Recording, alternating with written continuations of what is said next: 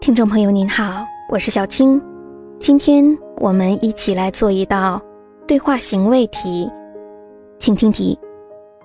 다음대화를잘듣고여자가이어서할행동으로알맞은것을고르십시오 너무 졸리다. 아직 읽어야 될 책도 많은데. 졸리면 기숙사에 들어가서 일찍 자고 아침에 일어나서 하든지. 전 아침잠이 많아서 일찍 못 일어나요. 잠 좀 깨게 잠깐 나가서 산책해야겠어요. 들어올 때 커피라도 사올까요, 선배? 아니야, 됐어. 좀 전에 마셨어.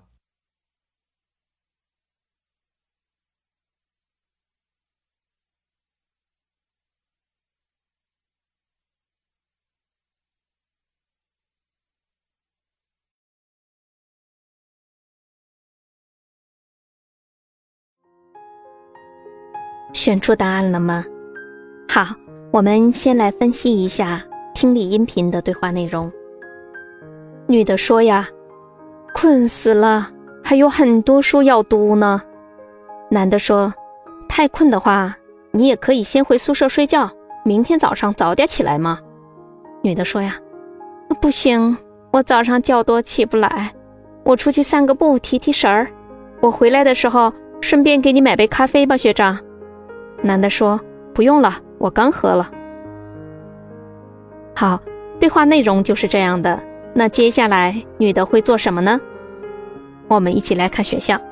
选项一，책을읽는 다， 读书。这项不对，因为他说太困了，要出去提提神。选项二，커피를산 다， 买咖啡。这项也不对。